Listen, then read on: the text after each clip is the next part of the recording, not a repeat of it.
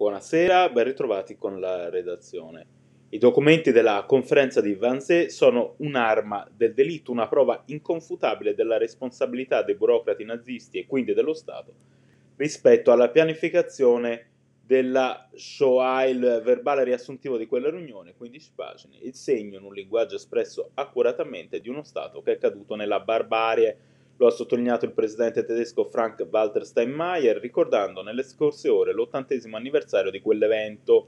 Il 20 gennaio 1942 15 alti funzionari dello Stato nazista si ritrovarono per 90 minuti per decidere tempi e modi dello sterminio. Attenzione però agli equivoci e alle semplificazioni, eh, l'ha ricordato la storica americana Deborah Litzat in un'intervista pubblicata oggi dal Süddeutsche Zeitung.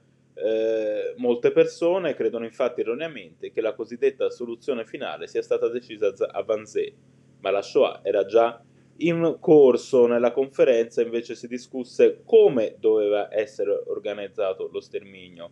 Evidenzia ancora la studiosa scelta dal presidente Biden come prossima coordinatrice degli Stati Uniti d'America nella lotta contro l'antisemitismo è stato un incontro di parole, un genocidio costruito attraverso la burocrazia, un apparato che, finita la guerra, cercò di nascondere la propria responsabilità, spesso riuscendovi, l'ha eh, ricordato lo stesso presidente Stammeier, Dopo il 1945 le elite amministrative sono spesso uscite dal processo di denazificazione a cui dovevano sottoporsi per mantenere le loro carriere senza subire conseguenze, si sono protette a vicenda dai procedimenti penali. Questo è un capitolo preoccupante nella storia giuridica e amministrativa della Germania. Il risultato è che oggi sono sotto processo persone molto anziane che hanno partecipato all'olocausto ma con ruoli minori mentre non pochi dei loro superiori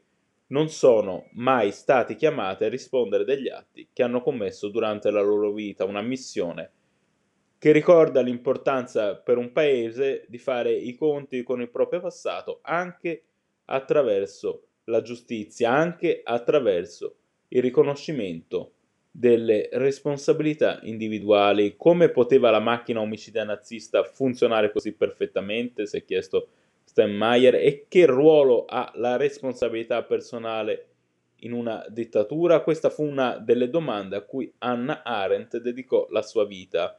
Lei ha chiarito che i sistemi totalitari non stringono un patto con il male assoluto, con demoni e mostri, ma che in questi sistemi ci sono così tanti ingranaggi intrecciati tra loro che la responsabilità individuale diventa irriconoscibile e non c'è più coscienza dell'ingiustizia, la banalità del male è la burocrazia senza anima di una dittatura, la regola di nessuno. Grazie per essere stati con noi. Buona serata.